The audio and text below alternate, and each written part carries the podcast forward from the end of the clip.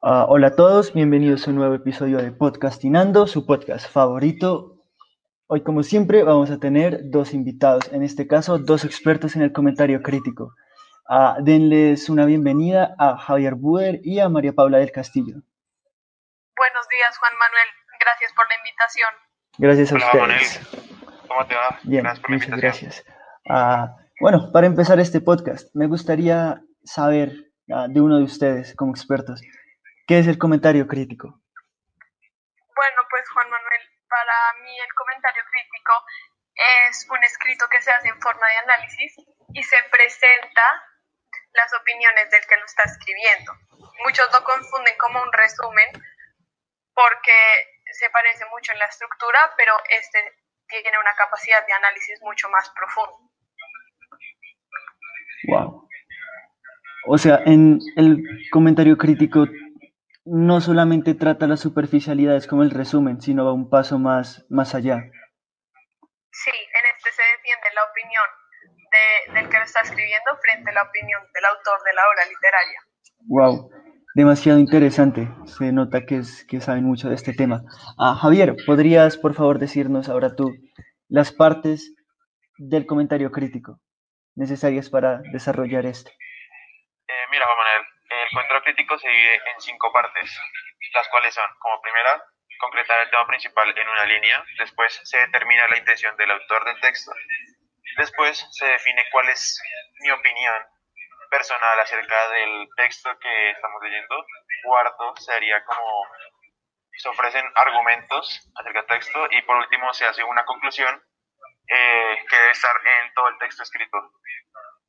Wow, demasiado interesante. El comentario crítico, tú dirías que tiene un sentido mucho más crítico para en su desarrollo que un un- más complejo, perdóname, que un resumen. Absolutamente.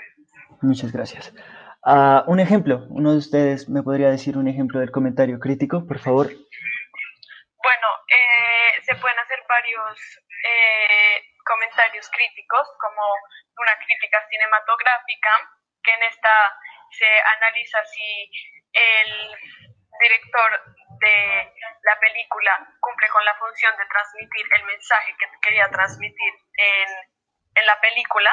También se podría hacer eh, comentarios críticos a poesías, a, a periódicos y a análisis científicos. Wow, wow, muy interesante. Creo que el comentario crítico se aplica a muchas cosas. ¿Tú dirías eso? Sí, a varias obras literarias. Wow, interesante.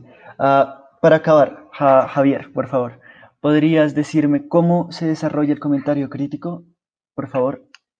Claro, Manuel. El comentario crítico es muy fácil de hacer.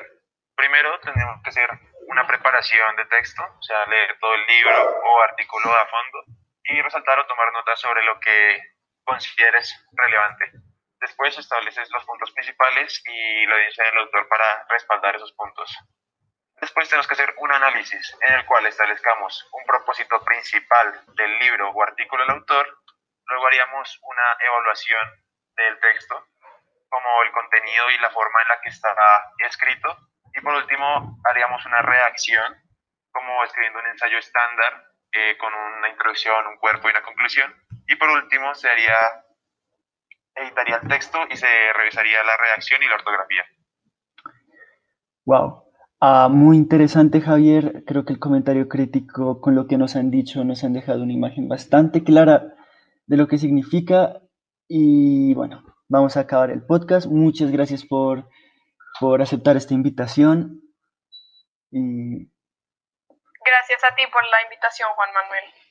gracias a ustedes. Muchísimas gracias, Juan Manuel. Ah, acuérdense de sintonizarse el próximo viernes para el próximo capítulo de Podcastinando. Muchas gracias y hasta luego.